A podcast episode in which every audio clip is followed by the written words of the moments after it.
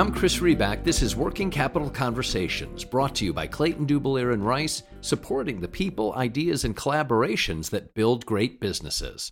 For as long as there have been governments and businesses, it seems, tensions have existed. Too much regulation, too little. Sometimes they're aligned, other times not. Now, as global and domestic businesses enter a new and potentially fraught economic environment, the relationship between the U.S. government and American business, always evolving, will face new challenges. Inflation, fair trade versus free trade, China, protectionism, labor, supply chains, taxes, and of course, the massive humanitarian devastation and economic dislocation from Russia's attack on Ukraine. So, how can and should government and business work together to maximize American competitiveness, navigate these shifting dynamics, and manage the tensions underlying global trade today? U.S. Representative Stephanie Murphy has a point of view. Murphy represents a Central Florida district that covers much of Orlando and other cities.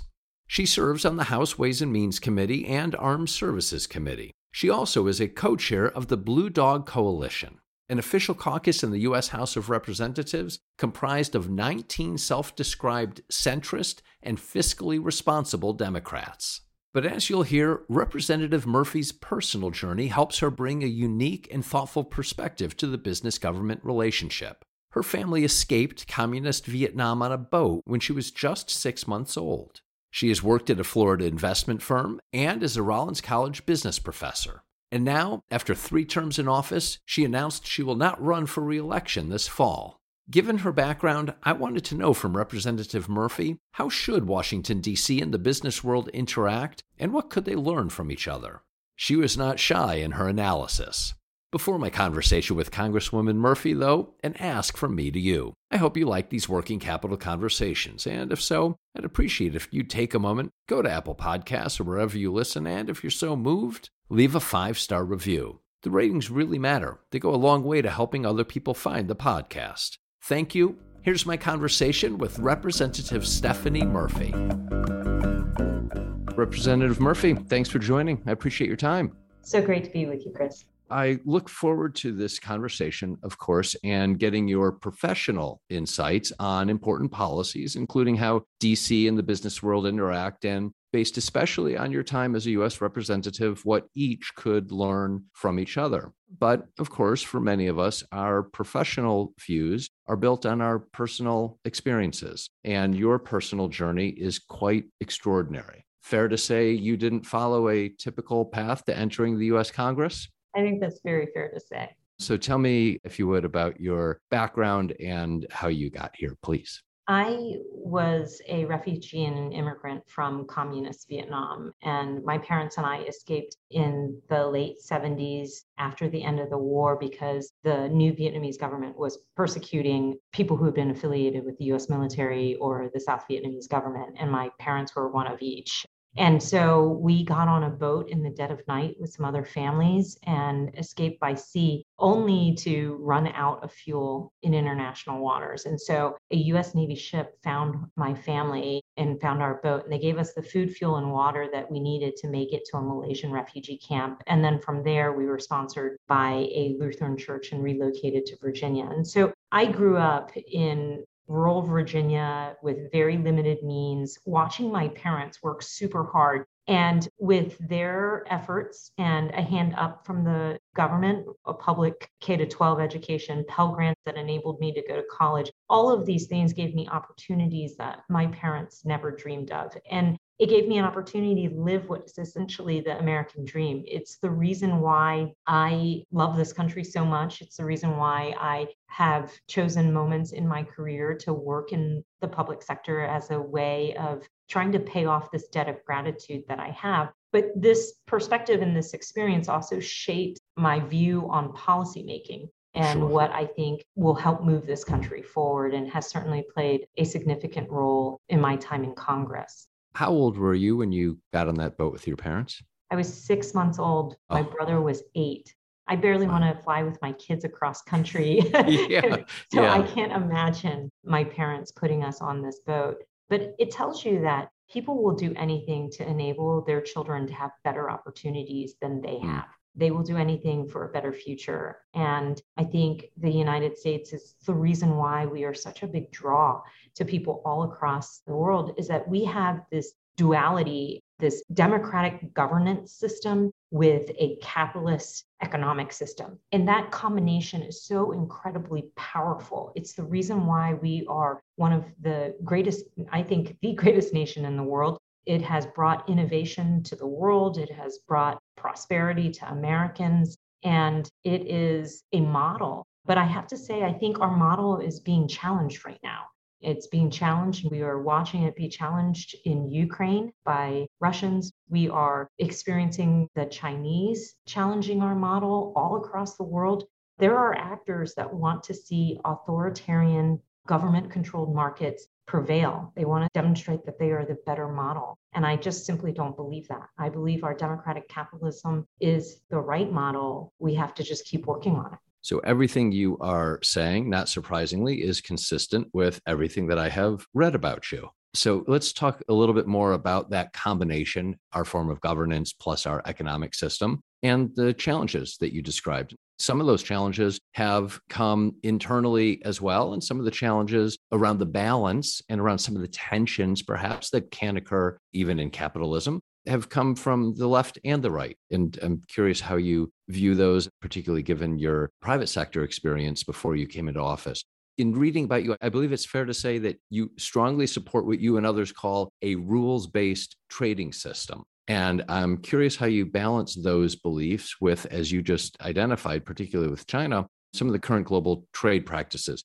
Are trading partners like China sufficiently following a rules based system? And if not, how can or should government and US business work together to address that type of challenge? First, let me just say that I understand that there's a populist, maybe isolationist vein that is running through American politics today, but I don't have a ton of sympathy for it. The US needs to lead. When we lead, we make ourselves more prosperous and more secure as a nation. And those values spread around the world also help create a better system.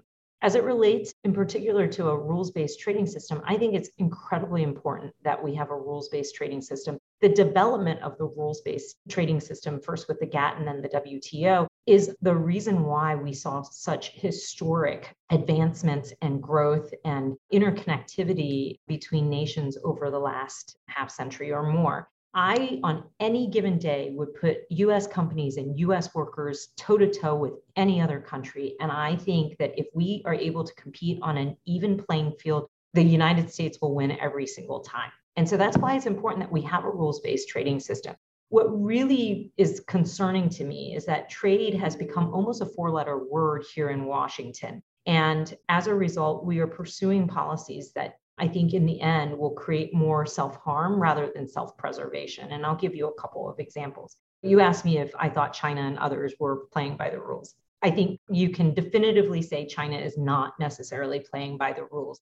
We allowed them into the WTO over two decades ago, and that experiment has shown mixed results. We thought that engaging with them economically would move them along both politically and also economically that just simply hasn't manifested itself the way that we had expected. And while they violate the letter and the spirit of the WTO rules, we haven't done ourselves any favors by undermining elements of the WTO, like the appellate body. So the Trump administration basically handicapped the appellate body by not appointing new judges. They don't have a quorum anymore. And the Biden administration has continued that approach, basically citing concerns with the appellate body. But the appellate without, body within the World Trade Organization. That's right. Yes. The appellate body within the World Trade Organization where trade disputes get resolved. Yes. And if we have problems with the way that the appellate body is operating, we should work with our allies and other nations to fix the system and make it better. But we shouldn't abandon it altogether because without a forcing function, we like to talk a lot about enforcement here in Congress.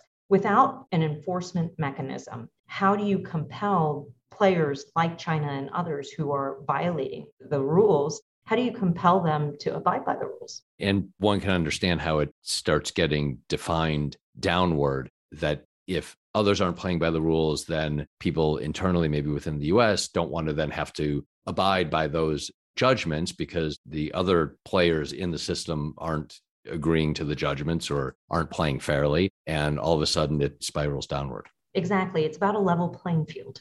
You've characterized the US as having a strategic competitor with China. I was wondering about that term, strategic competitor. What do you mean by that term? What's the current status of that competition? Is the US on the right track? Let me just say, for context, though, that in this moment, we are very heavily focused on Russia's despicable invasion of Ukraine right now. And yes. when we talk about our near peer competitors or big competitors, Russia, China, those are the ones that we usually name drop. This particular invasion has required us to lead a global coalition to provide military and humanitarian aid, impose sanctions, and a lot of other steps. But from a long term perspective, China is the primary long term challenge to the United States' interests and values. And it has an economy that is much more of a strategic threat and a strategic competitor than, say, a Russia or some of the other countries that keep me up at night, like Iran and North Korea. But what China is doing is it's challenging US global supremacy across virtually every geographic and functional domain. And I'm in Florida, so I just got a bill passed that requires an assessment of China's efforts to increase their presence and influence in Latin America and the Caribbean. They're buying up mm-hmm. ports, they have satellite sites. There's just all kinds of yeah. things that they're Belt doing. and Road has extended it to Africa, to LATAM, not just in other Southeastern Asian countries. Absolutely. That's right. And so they are using a very coordinated effort to expand their influence and also to sell their model right? And if you think the last few decades were dominated by United States technology, for instance, the fact that our technology was the innovative platform, it was adopted by other countries, enabled us to set the standards. We were at the table setting the standards with our values. And our technology is about democratization. It is about allowing small businesses to flourish, allowing anybody to have a voice, sometimes at the detriment to our democracy, but basically a democratization approach. Whereas if you look at Chinese technology, their technology is about ensuring authoritarian rule. You have to look no further than Xinjiang or Hong Kong to see them implement this kind of technology and with it, the values that they have as an authoritarian nation. And now we're seeing them spread all across the world with these tools and the values, which I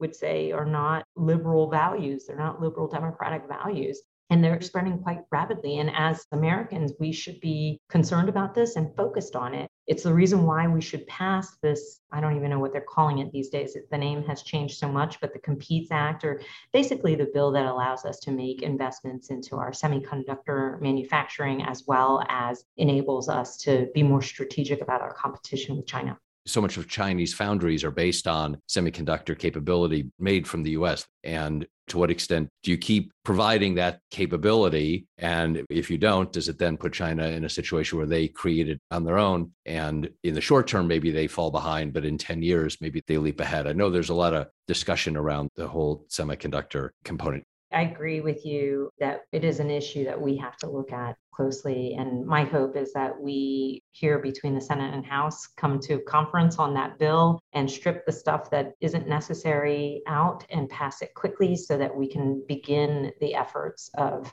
competing with them in this area and make the necessary investments into r&d in other areas so that we can be competitive with china especially since the chinese have made no bones about the fact that they intend to in a number of tech areas outcompete us. And so they told us what they're going to do. We should believe them and we should be responding.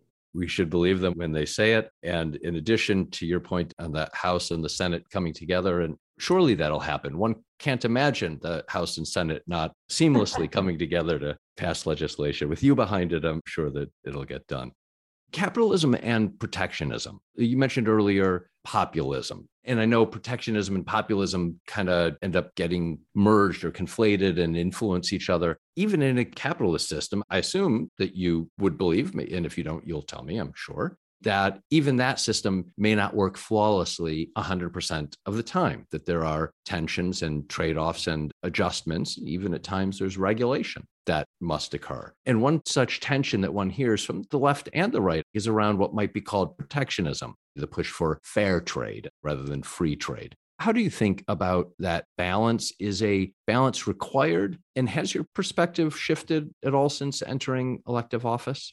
I think that our capitalism does not work without representative government to provide the guardrails. So democratic capitalism is the way that you have a economic system that is governed by a government system reflective of the will of the people. And that's so critically important you can't really have one without the other. And you can see in other countries where they try to liberalize their economic system, but still try to hold on to authoritarian political power, that inevitably there's that friction that just doesn't work. And so we're lucky enough to live in a country that has democracy and capitalism so that the democracy part can be responsive to the people and make the necessary changes and create the guardrails on capitalism so that we make it a better system that's more fair and creates the opportunities that create the American dream. And so that's critically important that these two things go hand in hand. As it relates to protectionism, I think we are sometimes driven, and I know this is true of the Democratic Party, we are sometimes driven by forces that are reflexively anti trade because they seem to think that somehow it takes jobs away from American workers, that trade negatively impacts American workers. But I think the truth is that trade helps more American workers than it hurts. And not enough Democrats are willing to say that. One in five jobs in Florida are trade related as we look at supply chain issues that we're dealing with right now, as well as inflation, imports actually lowers the cost and creates choices for Americans. Mm. We shouldn't take any of that for granted, especially in this moment. But we aren't talking about unfettered trade. And I don't love the term free trade because it implies unfettered trade what is very successful in us advancing our economic goals, our value based goals, and our government model is for us to have trade that is regulated, that there are rules. And I'll just take, for example, the big win we had last Congress, which was to pass USMCA, the NAFTA 2.0, so to speak.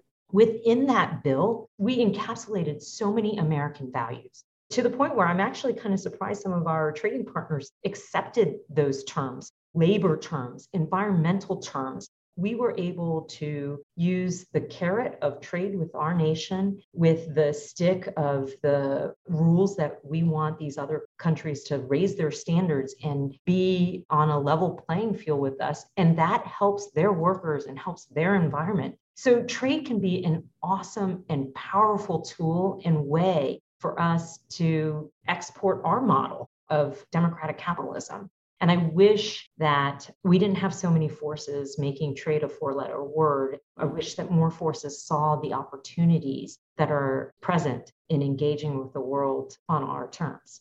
To close out, I am sure that you are not yet in the reflective stage. You've announced that you're not going to run for a fourth term, and you have plenty of time before your current term is up. But I'm curious about lessons that you are coming away with around how DC and the business world interact. How would you describe the relationship and interactions between DC and the business world? Are there realities about business that you wish that your colleagues, your current colleagues, better appreciated? And what lessons will you most significantly take with you should you return to the private sector? I don't know. Maybe you've announced what you're going to do. If you did announce it, I didn't see it. What lessons will you take when you leave office next year?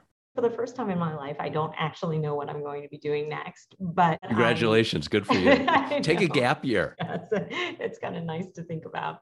When I worked in investments and in business, we were always so heads down building the next cool thing, hiring more people, expanding and growing, and focused on that, and really felt like we were not only trying to make money, but also doing good for the world. And so I think when these companies I worked with felt the long arm of government, I guess is the term, they were always surprised because they were like, huh, we don't spend a whole lot of time thinking about government, but apparently government thinks a lot about us. and mm-hmm. now maybe we should kind of see what regulatory risks or legislative risks exist in various industries. And so now that I've spent some time in Congress, what I realize is that it's very in vogue to be pro worker. But you really can't claim to be pro worker unless you're also pro business, because I think most workers are employed by businesses. So hmm. we have to see this not as a zero sum game, but rather that employers and employees, businesses and workers, management and labor, they have compatible interests. In fact, they're mutually dependent on one another. So you shouldn't have to pick sides. How do we craft legislation? How do we think about the relationship wherein we can move both forward together as opposed to pitting one against the other? I hope my colleagues kind of come around to that perspective as opposed to continuing to pick a villain in that matchup. I hope that they do on both sides and that in the business world, they see the lessons that you are bringing as well. And I imagine that upon exit, should the role, I don't know who's in it now, so I'm not saying that anyone's leaving the role, but should the role of running US soccer open up, it occurs to me that you might accept some role like that. Would you give up a gap year to have a role with US soccer? You must have done a lot of good research because I would consider myself a soccer hooligan until I became a public figure and my staff told me I could no longer heckle the referees the way that yeah. I did. And so, yes, oh, I would love that. But I'll settle for just going to see the World Cup. This fall, I think that is. Okay, well, my guess is that you'll be able to get a ticket somehow. Representative Murphy, thank you. Thank you for your time. It's so good to be with you. Thanks so much.